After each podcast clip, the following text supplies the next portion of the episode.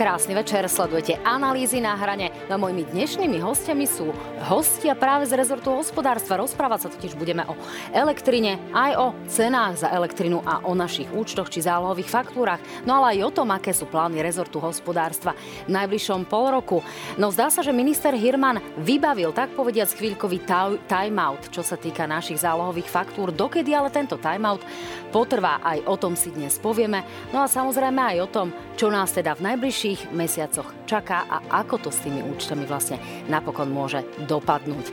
Tak, mojimi hostiami sú teda minister hospodárstva Karel Hirman. Vítajte, pán minister. Ďakujem za pozvanie, pekný, príjemný podvečer. A čiastočne aj váš bývalý štátny tajomník Karol Galex SAS. Vítajte, pán Galek. Vy ste sa dostali do ostrého konfliktu, ale o tom si povieme o chvíľku. Vítajte. Ďakujem pekne.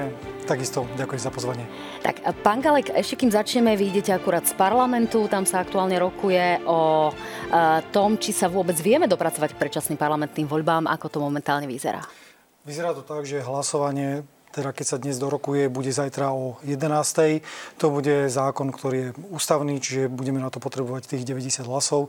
No a následne by sa mal stanoviť aj dátum, kedy sa bude hlasovať o konkrétnom termíne, v ktorom by sa tieto predčasné voľby uskutočnili. Ale ešte predtým samozrejme ten zákon musí výjsť v zbierke zákonov, aby vôbec takáto schôdza alebo takýto návrh o termíne mohli byť prerokované. No opozícia vám dnes veľmi ostro kontrovala, že tie predčasné parlamentné voľby v podstate vôbec nechcete, robíte všetko preto, aby neboli.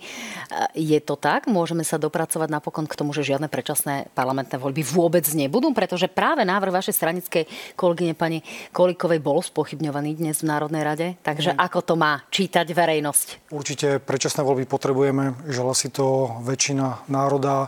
Vidíme, že naozaj tá, tejto vláde sa nedarí zvládať a mnohé tie krízy. Vidíme to aj v prípade energetiky. A určite, ak sa teda dostaneme k tomu termínu, tak budeme za to, aby tie predčasné voľby boli napríklad v tom septembri, tak ako dnes panuje tá dohoda v rámci koalície. No pán minister, tak ste to počuli, vláda to nezvláda napríklad v oblasti energetiky. Ano. Zvláda alebo nezvláda z vášho pohľadu? Ja si myslím, že tie predčasné voľby by mali byť aj skôr, pretože e, to je jedno, aká je vláda, ale v, danom, v danej e, situácii táto krajina potrebuje stabilnú vládu, stabilnú parlamentnú väčšinu v, ktorá má mandát vládnuť a rozhodovať o dianí v tejto krajine. Čiže vy ako minister hospodárstva máte aktuálne pocit, že nemáte mandát dovládnuť ani len do toho septembra? No sme v demisii. To samo o sebe niečo hovorí, pretože to spackali e, koaličné strany, ktoré vytvorili e, s ústavnou väčšinou túto vládu a predviedli nám za tri roky e, nám všetkým občanom Slovenska, e, ako sa teda e, zhostili tejto úlohy, vrátane koalično-opozičnej strany SAS, ktorá raz je taká, raz je onaká a v každom prípade vidíme, že je stále nejakým spôsobom koaličná. Áno, tak, tak ste, ja som ste technický minister. Čiže ta, tam ja sú som technický minister a ja si, ako sú jasné ohraničené právomoci, je to zložité, ja nie som právnik, ale uh, vidím aj sám na výkone uh, teraz, uh, ako je to komplikované a uh, uvidíme, ako, ako zodpovedne pristúpia v parlamente e, pani poslankyňa a pani poslanci k tomu, čo budú teda hlasovať a či budú hlasovať v prospech a ako budú hlasovať v prospech tejto krajiny a nás občanov všetkých. Ešte vyriešme jednu politickú záležitosť, ktorá minimálne na začiatku tohto roka bola pre vás mimoriadne nepríjemná. A to boli aj výčitky Igora Matoviča. Práve e, vo vzťahu k vám tá situácia a jeho nastavenie sa dramaticky zmenilo po vašom e, návrate z dovolenky. Ja tú dovolenku samozrejme nejdem nejakým spôsobom komentovať, ale fakt je, že sa nejakým spôsobom tie vzťahy narušili, tak si pustíme teraz v krátkosti len na pripomenutie, čo vás povedal Igor Matovič. Matovič, nech sa páči. Hirman sa neosvedčil ako odborník. On, to je človek, podľa mňa, ktorý je najväčší rozdiel medzi imidžom, ktorý má v médiách a medzi tým, čo v skutočnosti je. Lebo akože ja som viac neschopného ministra ešte asi nezažil. Ani Richard Sulik? No, dosiahol jeho úroveň. Tak, pán minister, v krátkosti zareagujme. Vidím, že pán Galek už e, krúti hlavou. Dosiahli ste až úroveň ministra Sulika z pohľadu e, Igora Matoviča. Aký je ten váš vzťah? Dokážete spolu komunikovať, alebo to už považujete za irrelevantné po tom, čo sa Igor Matovič presunul do Národnej rady? Pán Matovič je poslanec, predseda klubu, ktorý nevieme presne, koľko má členov, neúspešný premiér, neúspešný minister financí, ktorý zásadným spôsobom prispel k tomuto chaosu, ktorom žijeme. A zásadným spôsobom prispel k tomu, že som sa ocitol vo funkcii ministra hospodárstva, tiež treba povedať, lebo uh, zvrzali, čo sa dalo, vrátane vtedy koaličnej strany SAS. A ja slova ďalej tohto pána nemienim komentovať, pretože treba sa venovať podstatným veciam, pre, ktoré sú podstatné pre život tejto krajiny a pre občanov tejto krajiny. No ale neodpustím si ešte jednu politickú otázku. Pán Galek snať odpustí.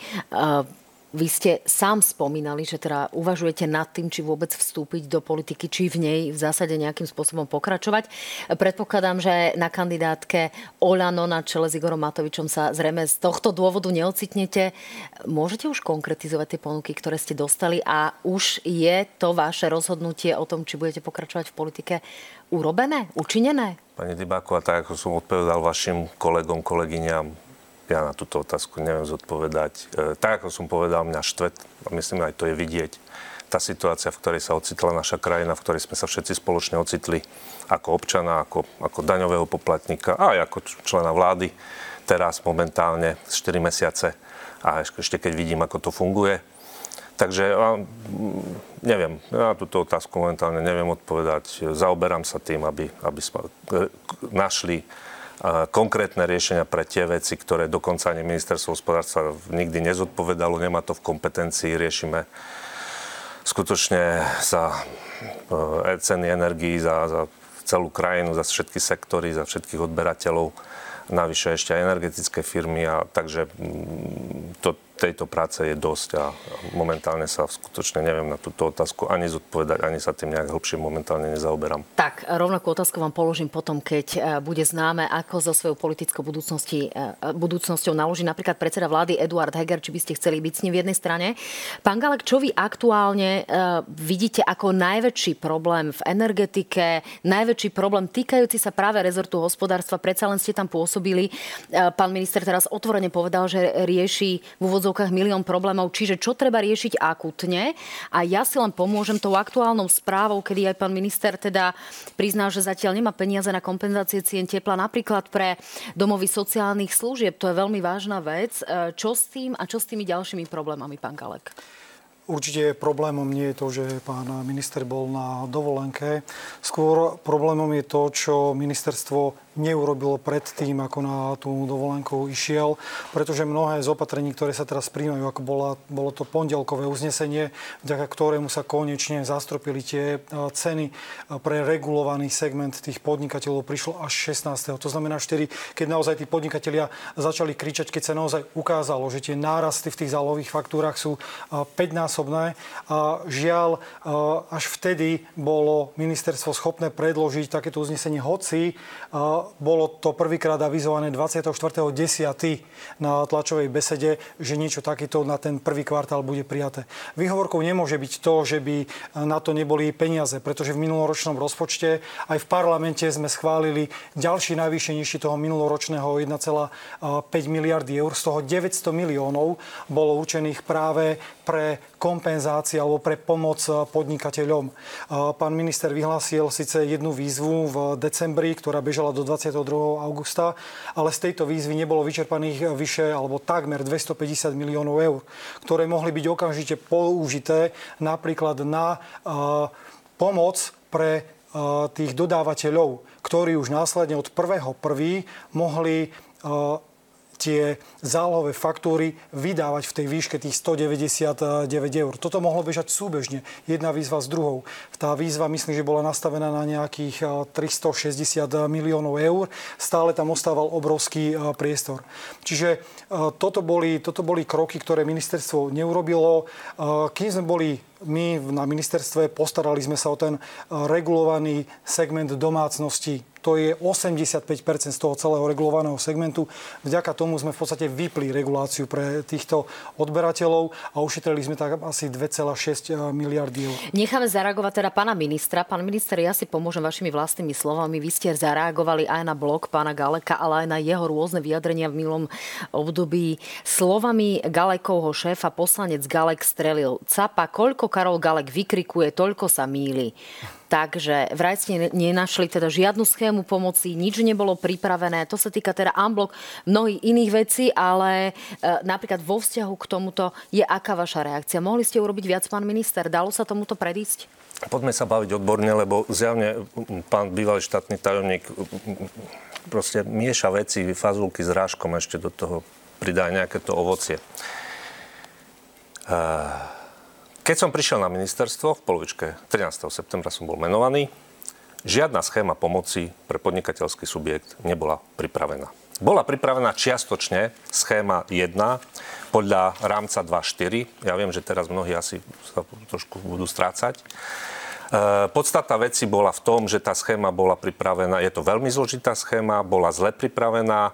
Tie podmienky, ktoré tam boli dané a bola len pripravovaná pre rok 2022, jednoducho bola nepoužiteľná. Nebola ani notifikovaná v Bruseli. Takže e, keď som nastúpil do funkcie, e, neboli vyriešené ani náhodou, ani sa nezačalo riešiť otázky dodávok tepla.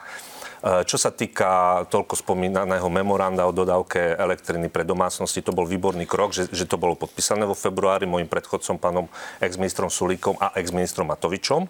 Problém bol ten, že nebola, ten proces notifikácie bol ani v elementárnom počiatočnom štádiu. Za 7 mesiacov neboli schopní ani znotifikovať túto, tú, tú, túto zmluvu, ktoré bolo nutné v Bruseli. Keď som nastúpil do funkcie, to Rozbe... je tá elektrina pre domácnosti, len aby ľudia naozaj vedeli do 6,1 terawatt hodiny, ktoré by boli za 60... 61 eur za megawatt hodinu e, pre domácnosti. Bez notifikácie v Bruseli to bol len kus papiera. Nebol, nebolo možné ho vlastne aplikovať a to, čo sa neurobilo do, od februára do, pol, do polky septembra, sme potom urobili za október a november a koncom novembra sme to mali notifikované. Súčasne sme vydali schému 2.1, ktorá hneď v decembri poskytla podnikateľským subjektom pomoc, o ktorej sa zmieňoval pán Kalek. Bola poskytnutá, bola to jednoduchá schéma, na rozdiel od pripravenej 2.4, kde bolo kopec papierov, byrokracie, to je len o tom zjednodušení byrokracie, o, o ktorom sa toľko hovorilo. Elektronicky podávaná od podania žiadosti do vyplatenia e, pomoci ubehli v priemere 3 dni som zved, ako skutočne, kedy v tejto republike bola poskytnutá schéma pomoci pre podnikateľské subjekty, ktorá bola realizovateľná za 3 dní ako teda od podania žiadosti až do vyplatenia. A boli sme schopní poskytnúť pomoc už v minulom roku, už v decembri, práve pre tých, ktorí finančne krvácali na trhoch za august, september, keď boli horibilné ceny elektriny, ale aj plynu. A práve na toto obdobie na základe listu pána Galeka bolo stlačené regulačné obdobie pre tieto malých odberateľov, ktorý vznikol akože problém na začiatku roka. My sme o ňom vedeli, my sme sa dohodli so drvou dodávateľov, že po začiatku roka, keďže schválený štátny rozpočet bol dva dní pred Vianocami, e, výnos URSA e, týkajúci sa ceny bol e, vydaný deň alebo dva pred Silvestrom. Potom mali dovolenky dodávateľia, ktorí nemohli si zmeniť ani systémy, pretože celá republika stála a to nie je také jednoduché celé to zmeniť. Preto sme vedeli s dodávateľmi, že v polovičke januára budeme schopní to nastaviť tie procesy tak, aby, aby, aby, aby sa to celé e, zregulovalo a u, u, u, urobilo. Preto drvá časť subjektov, maloodberateľov, nedostala zálohové platby, alebo ak ich niektorí veľkí dodávateľia vystavili, splatnosť tých zálových faktúr bola na koniec januára alebo no, na druhú polovičku decembra. Tam, tam je naozaj otázka, že či sa to nemohlo komunikovať skôr, aby tí ľudia boli pripravení a neboli potom šokovaní viac menej, no, ako sa to stalo. väčšina z nich ani tie faktúry nedostala. Rozumiem, to dostala pán minister, aktuálne... veľmi malý okruh, za ktorým im sa ospravedlňujem, ktorí dostali, ale hovorím aj mnohí z nich, ktorí e, sa stiažovali, potom sme zistili z tých faktúr, že presne ich splatnosť je až nenastal titul naplnenie ako nemuseli to platiť. No a... Takže to je podstatné, čo sa stalo a na základe až potom sme mohli nariadením vlády stanoviť e, pre túto regulovanú časť e, cenu. No. Zvyšok no pôjde ďalej na schéme, o ktorej som hovoril, je pripravená a spustí sa, ona je kompenzačná. To znamená za účty za január. Ona nemôže bežať už teraz, lebo je spätne kompenzačná. Taký je princíp mimochodom štátnej pomoci, ktorý takisto sa musím riadiť ja alebo hoci ktorý minister a ktorý e, jednoducho platí aj e, Pán Galek, zareagujte, nech sa páči, zdá sa vám to dostatočné? Presvedčil vás pán minister no, v tomto? Hlavne ja mám pocit, že pán minister prišiel na nejaké iné ministerstvo, kde som pôsobil ja. Najprv sa vyjadrím tej schéme štátnej pomoci. Táto bola v auguste hotová, dokonca odkomunikovaná s protimonopolným úradom a zaslaná na ministerstvo financí, ktoré malo vyčleniť finančné prostriedky. A keď hovorí o tom, že nebola dobre pripravená, tá schéma štátnej pomoci bola copy-paste toho, čo nám ako podklad dala Európska komisia. Tam nebolo čo uh, zmeniť, tam nebolo čo pokaziť. Žiaľ, táto schéma ale ste ostala... To Čo pokazali, pán Mini? Pokazili, pán minister? Čo sme pokazili? No ste vybrali absolútne zlú schému. Vy navyše ste stanovili podmienky len pre rok 22 tá schéma jednoducho bola nerealizovateľná. Žiaden, prakticky žiaden subjekt podnikateľský by reálne žiadnu pomoc na základe tých podmienok, ktoré ste dali, ale navyše ste to neposlali ani na notifikáciu. Lebo sme čakali na ministerstvo financí, ktoré takže, malo vyčleniť finančné prostriedky ale, a vtedy takže, platilo, že strana SAS a ministri za stranu SAS nemôžu siahať no, práve na štátny rozpočet. No, ale takže to bol to kus papiera ministra... vo finále. Dobre, Povedzme dobre. si, že to bol kus papiera, ktorý síce bol na papieri napísaný, ale, ale, ale nebol použiteľný. Som to je, rád, bohužiaľ, je, to, je to tak. tak ste si to vysvetlili, ale naozaj, ja aby sme nemali akademickú debatu o tom, e, čo bola aká schéma, lebo z toho sa naozaj ľudia nájsť v tomto zmysle nevedia. Nevedia, ale sa najedli zo 77 miliónov, ktoré sme v decembri e, e, malým, e, teda subjektom vykonávajúcich hospodárskú činnosť. A to nie sú len podnikatelia, tam sú cirkevné e, organizácie, tam sú školské, e, športové, kultúrne. Takže akože ten objem pomoci bol vyplatený. Tí, ktorí si podali žiadosť a bude vyplácaný ďalej aj v tomto roku. No, čo sa týka týchto subjektov, zareagujte. Pán Galek, len položím ešte jednu otázku. Čo sa týka týchto subjektov, tak ja sa opäť vrátim k tým DSS-kám, k tým domovom sociálnych služieb, ktoré, kde naozaj priznávate, že nemáte peniaze na tie kompenzácie. Čiže čo no, bude s DSS-kami? DSS-ky sú vyriešené nie sú vyriešené... E, Peniaze na kompenzáciu. Nie, aj to je vyriešené. Ale nie, je, nie sú vyriešené subjekty verejnej správy, respektíve doriešené, alebo, alebo subjekty DSS-ky eh, pod zriadovateľskou funkciou samozprávnych orgánov, ktoré sú napojené na eh, centrálne vykurovanie. To je ale zase špecifický problém úplne iný a týka sa dodávok tepla, ale DSS-ky ako také sú už vyriešené, čo sa týka elektriny aj plynu. To je... Pán minister, stiažujú sa na to župy. Čo im na to vieme povedať a ako im vieme tú situáciu pomôcť aktuálne vyriešiť? No, župy sa stiažujú. Ja som dneska mal rokovanie s nimi, kde sme si vyjasnili, aké sú možnosti ministerstva hospodárstva hospodárstva. Jednoducho ministerstvo hospodárstva na to nemá vyčlenené finančné prostriedky. Nie, je, e, ministerstvo hospodárstva bude riešiť pomoc aj pre samozprávy, čo doteraz nikdy nerobilo, a pre verejný sektor, to nie je v kompetencii ministerstva hospodárstva. Čiže majú Ale... klopať na dvere Marcela Klimeka na ministerstve financí to, alebo Eduarda Hegera? Áno, samozrejme, to je rozhodnutie vlády. Ja konám a môžem konať len v rozmedzi a v intenciách, na čo mám, e, tak povediať, mandát a na čo mám vyčlenené finančné prostriedky a čo som schopný fyzicky a reálne zadministrovať, e, samozrejme s prostriedkami, ako nie ja, ale, ale, ale kolektívne na ministerstve hospodárstva.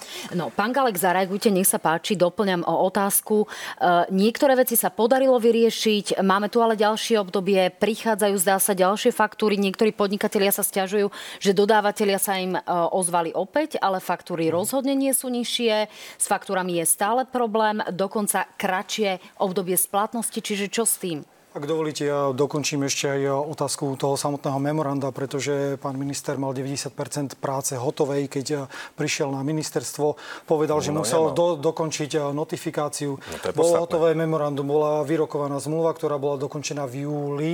To bol aj dôvod, prečo sme žiadali URSO o zváženie posunutia alebo skrátenie regulačného obdobia o jeden jediný mesiac, aby sa toto mohlo dokončiť, aby následne dodávateľia nezačali nakupovať elektrínu a tým pádom by elektrina od slovenských elektrární bola nepoužiteľná. Vďaka tomuto sa podarilo ušetriť 2,6 miliardy eur. To je prosím pekne táto tabulka. To znamená august, september 2,6 miliardy eur. To, čo ostávalo, bolo vlastne pokryť pre ten zvyšný sektor regulovaný. To boli tí podnikatelia, na ktorých pána minister ako si zabudol a riešil ich až 16.1. Tam ostalo vo vzduchu 306 miliónov eur. Rozdiel, keď teda pán minister hovorí, že ten jeden mesiac urobil nejaký veľký, je 50 eur na megawatt hodinu alebo 45 miliónov eur. 45 miliónov eur. Ak teda je toto suma voči 2,6 miliarde, tak po toto sa kedykoľvek podpíšem. toto je Sulíková elektrina, to je to, čo domácnosti nemusia zaplatiť. To je tisíc eur na každú jednu priemernú domácnosť. Na domácnosť, ktorá má napríklad 10 MWh, je to vyše 4 tisíc eur, ktoré práve Richard Sulík uh, ušetril. Na druhej strane je 45 miliónov eur, ktoré bolo potrebné vykompenzovať, alebo teda týchto 300 miliónov a toto je to zvýšenie. A toto mal na starosti za úlohu pán minister. Pán minister poznal regulovanú cenu od októbra pretože to regulované, alebo ten index, to obdobie, v ktorého sa tá regulovaná cena počíta, skončilo v septembri a v oktobri už bola táto suma známa. No nebola. Vedel presne, vedel presne, koľko to bude a koľko tých peňazí bude potrebovať. No, a tieto pán peniaze minister, zareagujte, nech sa páči. A poďme naozaj samotnom... ďalej. Takto ja chápem, že K tomu, čo nás čaká, čo čaká hlavne ale, podnikateľov. Ale, no však práve. Uh, viete, keď ste to všetko mali v júli pripravené, tak prečo ste to nenotifikovali, prečo ste to nesfinalizovali? Hej? Mali ste od, od februára čas. Ja, keď som prišiel na ministerstvo, lebo keď nie je notifikované, nie je urobené nič. Takže ja som prišiel na ministerstvo, notifikoval sa to za dva mesiace. Vy ste mali 7, 7 mesiacov na to, tomu, že sme to aby ste, v polke júla aby ste to mali na notifikáciu. Sme s tým, Dobre, že v novembri páni, v tejto budeme... chvíli to naozaj musím tieto, ukončiť. Poďme ďalej. Tí podnikatelia, ktorí aktuálne prichádzajú znova zálohové faktúry, nevedia, čo Môžem s sa ešte tým. opýtať Tak, predsa len áno. jednu otázku? Krátko Prečo a ideme stále ďalej. nie je podpísaná? Napriek tomu, že je znotifikovaná, napriek tomu, že bola poslaná do toho Bruselu, napriek tomu, že máme aj samotné, samotné memorandum. Áno. Jeden z prvých listov, alebo vôbec prvý list, ktorý som našiel na stole, keď som nastúpil na ministerstvo 13. bol list od slovenských elektrární, kde oznámili slovenské elektrárne veľmi zlú finančnú situáciu podniku. Ja som sa spýtal pána Sulíka, či sú nejakí kostlivci v skrini. On mi odpovedal, nie, všetko je v poriadku. Uh, situácia slovenských elektrární je veľmi zlá. My ne, nepomáhame a nezachraňujeme len dodávateľov, my zachraňujeme a stabilizujeme aj energetické podniky na čele so slovenskými elektrárňami. To všetko, čo si napísal tu na pán Galek, tieto, tieto čísla sú veľmi pekné, však Excel je fajn, ale realita života je podstatne zložitejšia. A to, že prečo nie je zmluva, je súčasť rokovaní, ktoré máme so slovenskými elektrárňami, tak, aby sme tú situáciu v slovenských elektrárniach ustabilizovali a aby tie slovenské elektrárne boli schopné dodávať tú elektrinu aj, aj, aj, aj domácnostiam, pretože hovorím, síce Excel a tabulky sú fajn, ale reálny život je, je podstatne zložitejší. Takže e, zmluva nie je podpísaná, lebo je komplexom riešení, ktoré sa proste hľadajú, sú v, pre, v procese rokovaní tak s manažmentom slovenských elektrární, ako aj s ostatnými akcionármi. A tie rokovania pokračujú, budú aj tento týždeň pokračovať a, sme prijali opatrenia na to, aby tá elektrina k tým domácnostiam, ale aj ďalším odberateľom prúdila. To je podstatné. A aby zrejme bola zastropovaná, predpokladám, že to sa prioritne úroveň. týkalo toho. Pán Galek, už nemôžeme naozaj pokračovať v týchto analýzach toho, čo sa stalo v oktobri, v novembri. Musíme ísť ďalej naozaj, aby sa ľudia niečo dozvedeli. Ale čo je, to, teda... je to možno, že dôležité povedať, pretože bolo memorandum, bola zmluva a stačilo túto zmluvu podpísať. A navyše boli tu záruky slovenských elektrární, ktoré tvrdili, že celý objem elektriny pre domácnosti majú. Ja som rád, že dneska tá elektrina beží a že, teda Pán Dobre. že tá asi- Sulíková elektrina je k dispozícii za tých 61 nie je to, eur. lebo to podpísal aj pán ex-minister aby financí Matovič, ale asi ste si nevšimli, že tretí blok Mochoviec stále nefunguje. A No. aj keď nefunguje A to- tretí blok tak- a to je Mochoviec, v bolo záležitosť. napísané, že sa bude krátiť o 0,03 Páni, terawatt ideme ďalej naozaj. Čo sa týka podnikateľov, prichádzajú im teda tie nové faktúry, e, dokonca im prichádzajú dlžoby za minulý rok, čiže e, čo s tým, pretože nás naozaj bude čakať potom významné zdražovanie na jednej strane, na druhej strane krach týchto malých podnikov, aby sme vedeli, o čom sa rozprávame. Rozprávame sa o mm, podnikateľoch, ktorí majú malé penzióny, kaviarničky, rozprávame sa o malých pekárniach a podobných podnikoch. Čiže čo s nimi a ako majú odpovedať svojim dodávateľom, ktorým tieto faktúry posielajú nejakým spôsobom. Takto, viete, také zo všeobecnenie je problém, pretože keď ideme do detajlov, často zistíme, že je to úplne inak. E, Predovšetkým, e, e, ešte raz, malí odberatelia, kde patria aj títo malí podnikatelia, lebo to je viacer subjektov, to nie sú len podnikateľské, do 30 MWh elektrických ročne spotreby a deve- e, 100 MWh plynu sú už zaregulovaní. Tam tie e, faktúry alebo zálohové platby sú vystavované postupne dodávateľmi na základe nariadenia vlády. Ak majú, ak, sú, ak tam patria pretože musia vedieť, či tam patria. E, bohužiaľ musím konštatovať, že aj pri tej výzve v decembri sme zistili, že mnohí podnikatelia nevedia čítať ani tie faktúry no, a nevedia presne, e, o čom... z nich hovoria, o čom, že tam majú tam... odkazy na rôzne paragrafy a nemajú to tam čom, doslova čom, expressi z verbis uvedené. Ale tie faktúry boli rovnako vystavované aj predtým, ako to, to nie je novinka. Takže ak majú otázky, primárne ich majú riešiť so svojím dodávateľom, aby, a, a dodávateľia to vysvetľujú, aj, aj budú posielať ďalšie vysvetľujúce informačné materiály e, e, subjektom, lebo to zase ešte raz nie sú len podnikatelia. A e, takže to, ke, keď hovoríme o týchto malých, maloodber, ktorý je zaregulovaný, to, to je už je vyriešené a ich platby od januára sú stanovené v regulácii. Čo sa týka nad túto hranicu, to sú subjekty, ktoré sú na voľnom trhu, ktoré jednoducho si dohovárajú ceny e, voľne Podstatná časť týchto subjektov je aktuálne na spotovom trhu, to znamená na burze. A treba povedať, že našťastie, na rozdiel od minulého roku a extrému august-september, ktorý sme pomáhali kompenzovať v decembri, aktuálne tie ceny prudko klesajú. Aj plyn, aj elektrina. Takže e, ten vývoj e, aktuálne trhový je priaznivý, ale plus hovorím, naštartujeme schému e, začiatkom februára, aby sme začali spätne kompenzovať, lebo to je spätná kompenzácia, také sú pravidlá, účty od hranice 199 eur za megawatt hodinu elektrických a vyššie, 99 eur pri plyne a vyššie za komoditu, za dodávku a 80% z tej sumy, ktoré vyššie zaplatia, tieto podnikateľské subjekty budú kompenzovaní január, február, marec zatiaľ vo výške do 200 tisíc eur na mesiac. Pán teda v sumáre za prvý kvartál 600 tisíc. Dramaticky vyššie zálohové e, faktúry. Zároveň sa skracuje to obdobie tej povinnosti zaplatiť. E, majú to uhrádzať, kým zistia, či sú regulovaným subjektom alebo nie. Pretože v tomto období sa mnohí stiažujú na to, že sa napríklad nevedia do, dovolať svojmu dodávateľovi a podobne. Že Ale to sú... majú uvedené na tej faktúre. Majú bať uvedené a dovolať, e, ja neviem, tak nech ako komunikujú mailom, ja ne, ne, neviem, lebo tak, takéto zovšeobecnenie je veľmi nebezpečné. Nevieme konkrétny prípad od prípadu, o čom sa presne bavíme, o, aký, o akého presne ide podnikateľa, v akej je reálne cenovo fakturačnej situácii. Takže, takže e, poprosím o trpezlivosť, respektíve naštudovať tú faktúru a primárne skontaktovať svojho dodávateľa o vysvetlenie. Krátko pred breakom, pán Galek, čo by mal ten človek, ktorý aktuálne nevie, ako si má poradiť urobiť? Naozaj mu stačí pozrieť sa do tej zmluvy, alebo by ste mu dali ešte nejakú dobrú radu? Keď sa bavíme o domácnostiach, tie majú elektrínu zabezpečenú, to je tých 2,6 miliardy eur. Tí ostatní regulovaní, to je tých 0,9 terawatt hodiny podnikatelia, tam je potrebných tých asi 300 miliónov eur, ktoré sú k dispozícii aj v štátnom rozpočte. Koniec koncov v tomto roku je to až 3,4 alebo 3,5 miliardy. A potom to, čo hovorí pán minister, to sú tí neregulovaní, teda tí, ktorí nakupujú na tom trhu, ktorý naozaj v tom minulom roku bol veľmi rozkývaný. Niektorí nakupujú na tom spote, dneska sme niekde okolo hranice 150 eur. Nižšie už už dokonca nižšie, ale samozrejme závisí to od toho, či bude fúkať vietor, ako sa bude vyvíjať vojna, či bude pršať. Tam je veľmi veľa faktorov, ktoré aj minulý rok na to vplývali. Napríklad toto bolo suché leto.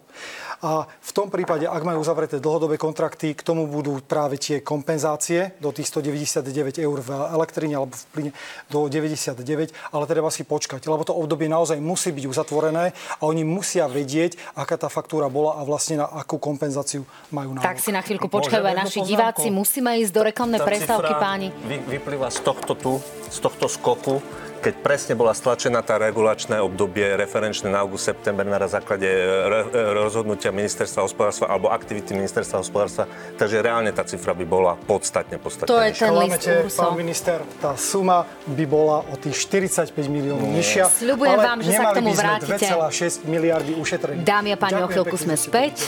Budeme sa rozprávať aj o cenách energií, ale aj o plánoch ministerstva hospodárstva.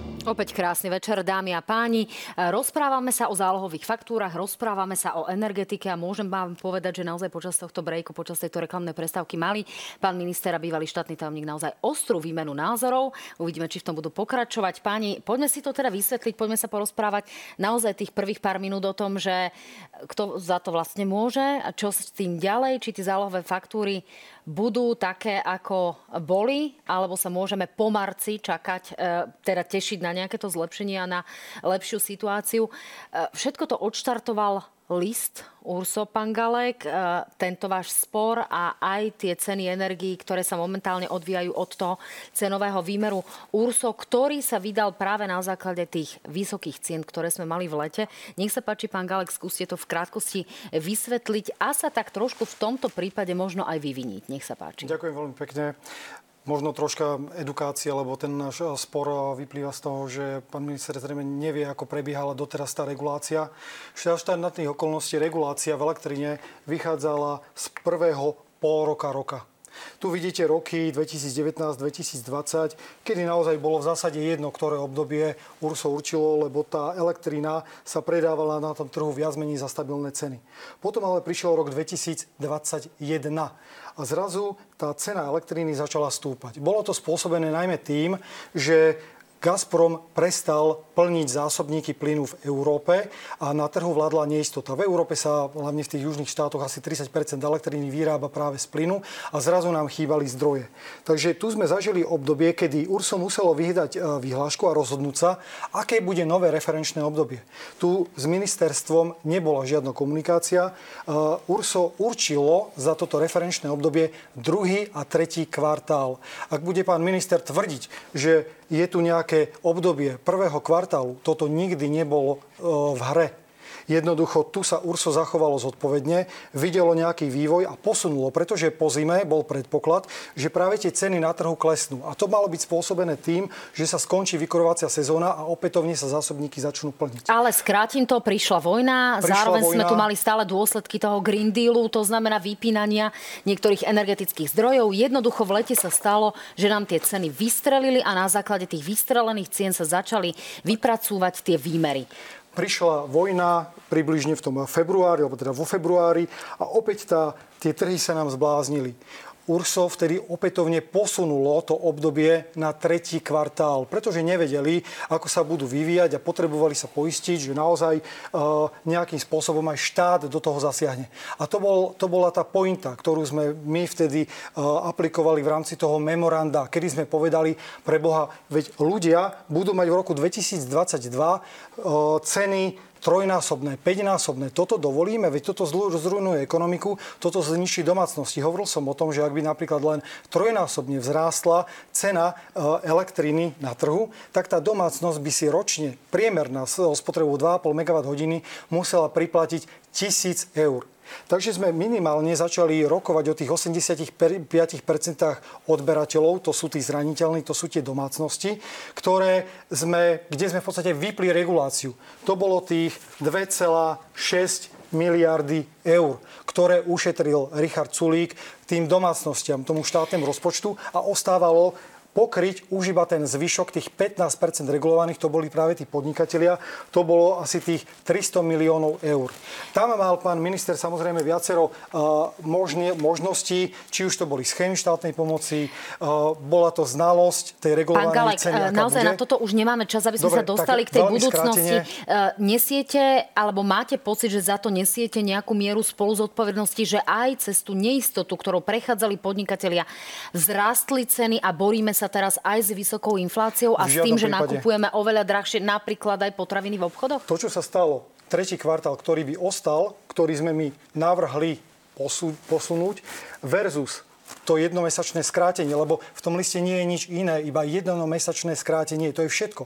Žiadne posúvanie z prvého kvartálu, druhého kvartálu, jednomesačné skrátenie, veď ten list bol poslaný 10.6. A treba povedať, regulácia sa určuje vždy dopredu, nikdy nespätne. Vy si nevyberiete, že teraz v tom roku bola nízka cena v januári, tak regulačný úrad určí január. Vy musíte dopredu povedať tým dodávateľom, kedy budú nakupovať. A tým pádom sa stalo, že ten rozdiel bol 45 miliónov eur proti tomu, keby to obdobie bolo tretí kvartál. 45 miliónov eur versus 2,6 miliardy. Po toto no. sa ja podpíšem kedykoľvek. Pán minister, nech sa páči, zareagujte. Aj teda prestávka, ja som si dal nejaké čísla. Stačí jedno. Ak by zostal pôvodný referenčný obdobie v elektrike, ak by sa tu nehrali s referenčným obdobím, by bola tá cena 189 eur za megawatt hodinu. To je presný výpočet na základe Excelovských tabuliek, ktoré tiež, ktoré tiež, ktoré tiež používate. Vo finále, keď sa hrali s tým regulačným referenčným obdobím, máme cenu 548 eur za megawatt hodinu elektriky. Toto, aby som použil slova, toto je sulíková cena za, za túto hru s referenčným obdobím. 189 versus 500, 500 Čiže mohli to predpokladať, mohli sme sa tomu vyhnúť Ako... a podotázka, aký bude ten referenčný rámec pre rok 2023, opäť sa tu budeme rozprávať o tom, že presne tak, sa môže sa nezmenil a ja už som verejne upozornil, že sa nemení, Urso, že, že, že toto nie je dobrá situácia. Jednoducho, viete, ako ja som túto tému ani nechcel otvárať, pokiaľ e, pán, pán Galek nezačal bušiť, že neviem, čo sme všetko zle urobili, zanedbali, mali sme vedieť dopredu a neviem podobne. Ako reálne na komoditných trhoch, čím máte dlhšie obdobie referenčné na cenotvorbu, tým je to lepšie, lebo, lebo viete eliminovať skoky. Čím ho viacej zužujete, tým idete vlastne, hráte gambling hráte e, e, lotériu, ktorá v tomto prípade jednoznačne nevyšla a hovorím, tá cena, ten rozdiel 189 versus 548 je zásadný. takže, takže e, e, ale poďme sa už baviť o tom, ako reálne pomáhame a budeme, a budeme témy, ďalej pomáhať s podnikateľským subjektom. No, Vy ste klamali, mňa zaujíma, čo bude od marca ďalej. Vyprosím si používať, vyprosím si pán poslanec používať uh, klamal. Ale to pán minister, ukážte mi, ukážte mi vyhlášku, v ktorej je stanovené, že uh, to referenčné obdobie bude prvý kvartál. Takáto vyhláška neexistuje. Nie. Úrad je nezávislý. Tam je nebolo s ministerstvom, prvýkrát bolo v júni komunikované. Takže referenčné obdobie mal byť tretí kvartál, v ktorom z ktorého, keby bol dodržaný, by bola cena 490 eur. No. Ale to nikto nevedel. Páni, čo bude po marci? Naozaj ma zaujíma, čo bude po marci aj pre obyvateľov, aj pre podnikateľov. Aká bude cena 24. apríla 2023 na burze elektriny? To ja nechápem, čo za otázku kladiete, pretože, pretože ja tieto gamblerské hry nehrám. Áno, a presne a, o tom to je. To je. Ak sa nám podarilo vypnúť reguláciu, no, vy ak sa nám podarilo vypnúť reguláciu pre 85% regulovaných spotrebiteľov a ušetriť tak 2,6 miliardy eur a mali sme riešenia aj práve pre tých zvyšných podnikateľov, ktoré sme nechali na stole, či už to bola schéma štátnej pomoci, či už to bolo všetrenie.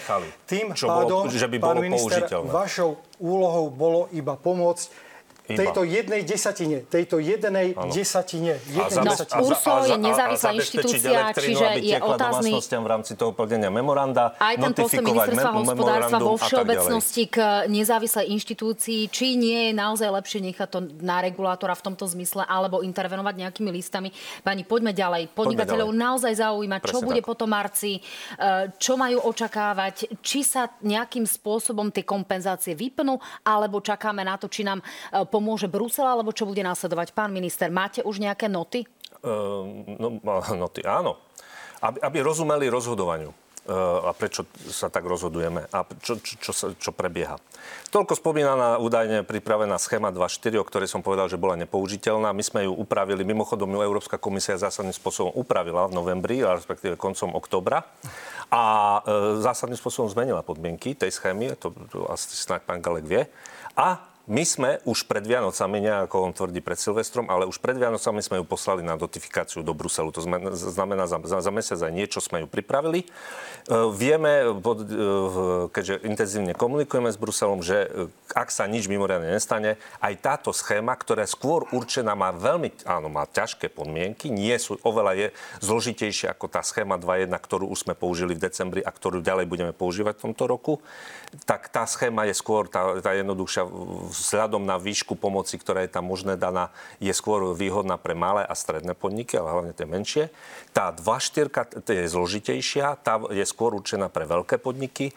A tu budeme vedieť spustiť po notifikácii, to znamená, ak všetko dobre pôjde, niekedy a ak budeme mať finančné prostriedky a ak sa s podnikateľskými zväzmi, o ktorých rokujeme o tej schéme, lebo oni sú si vedomí, že ona je veľmi zložitá a ako nastaviť potom výzvu, Čiže aby, aby bola pre nich použiteľná pán minister, úprimne vám poviem, aby som tomu rozumel porozumela aj ja. Áno. Čo toto znamená pre majiteľa malej pekárne, pre majiteľku malého kaderníctva? Pre majiteľa Bude má- mať nejakým spôsobom opäť regulované ceny, bude ich mať kompenzované z eurofondov, alebo to znamená, že má čakať na to, ako sa tá situácia vyvinie a pozerať stránku ministerstva hospodárstva. Ak je to, ma- hlavne s dodávateľom komunikovať, ale ak je to takýto malý odberateľ, hovorím, keď je to malý odberateľ do tých hraníc, ktoré sme povedali, oni sú zaregulovaní na celý rok. Oni sú, oni sú vyriešení, ak je to taký malý To odberateľ. 199 a 99, ako Áno. sme si hovorili v minulosti. Čo sa týka priemyslu a veľkých firiem? Premysl, to, to som teraz vysvetľoval. Schéma 2.1 a schéma 2.4, ktorá e, je v notifikácii a bude, e, rozbehnutá následne. Spolu komunikujeme my s tými podnikateľmi. Aj dneska som bol na SOPK, kde, kde sme si to vysvetlili a ja som neodchádzal za piskotu, ale za potlesku, lebo, lebo tí podnikatelia tomu rozumejú na rozdiel od e, niektorých e, iných ľudí. A e, e, jednoducho budeme pokračovať v tej podpore, pričom vidíme, že ten vývoj cenový, ja to je ďalšie, aby sme videli ten rozdiel cenový, ktorý sa nám deje na trhu. To je ten skok august-september, ten nešťastný, a teraz máme ceny tu. Hej. Takže tie ceny nám výrazne klesajú a v závislosti od toho my nevieme, my sme nevedeli, keď sme nastavovali podmienky, e, lebo my, my nemáme kryštálovú gulu, koľko máme zdrojov v štátnom rozpočte a ako, aby sme to vedeli ufinancovať. Čiže Zatiaľ notifikácia vyderá- znamená, že, ty, že dostanú podnikatelia napríklad, ako hovoríte v poľnohospodárskom sektore, aktuálne e, kompenzované, preplatené, zvýšené výdavky, alebo čo sa je, čo je jednoducho v tom? sektore? Prečo V lebo hovoríte, že ste dnes mali stretnutia a odchádzali ste za potlesku, preto na to narážam. No to bola Slovenská obchodná priemyselná komora. No, čiže dostanú, e, dostanú kompenzované finančné prostriedky, ktoré by nejakým spôsobom inak sa odrazili napríklad v cenách tým, že e, by tie, by tie účty mali vysoké. Rozumiem tomu Áno. správne. Pán Galek, e, ten postup, aký zvolil pán minister, to fungovanie, aké tu máme doteraz v týchto najbližších týždňoch, hodnotíte to ako dobré kroky ministerstva hospodárstva, alebo by ministerstvo malo trošku pridať a kde vidíte rezervy, ak ich vôbec vidíte? No hlavne ja som rád, že pán minister spomenul, že nakoniec tá schéma bola zmenená, ale nič im nebránilo v tom, aby keď ju našli hotovú na stole, aby ju hneď poslali na notifikáciu a potom sa iba upravovala, lebo e, tie prostriedky by mali samotní podnikatelia k dispozícii skôr. No ja nemali. možno vysvetlím, mali ja možno, že vysvetlím aj samotný princíp. E, V rámci tejto schémy sa kompenzuje rozdiel období. To znamená napríklad zoberie sa január a január predošlého roka. Ten január predošlého roka sa vynásobí dvoma a rozdiel je tá, ten základ pre kompenzáciu. A potom to závisí od toho, že či je to energeticky náročný priemysel, alebo teda nejak náročnejší, tak od toho potom závisí, do akého percenta sa ide 30, 50, 70% akokoľvek. Toto je tá základná podstata. Na to je prostriedkov naozaj v štátnom rozpočte dosť. Ja som veľmi rád, že budú naozaj využívané na Slovensku všetky schémy, ktoré máme k dispozícii. Ale to, čo hovoril pán minister, že naozaj tá uh, cena klesá, hoci nemáme tú kryštálovú gulu. Ja som rád, že to povedal, lebo tú kryštálovú gulu sme ani my v júni nemali a nevedeli sme, bude cena v auguste a v septembri, ale vedeli sme, že ju musíme minimálne tú reguláciu vypnúť pre tých 85% a potom už to budú oriešky poriešiť ten zvyšok.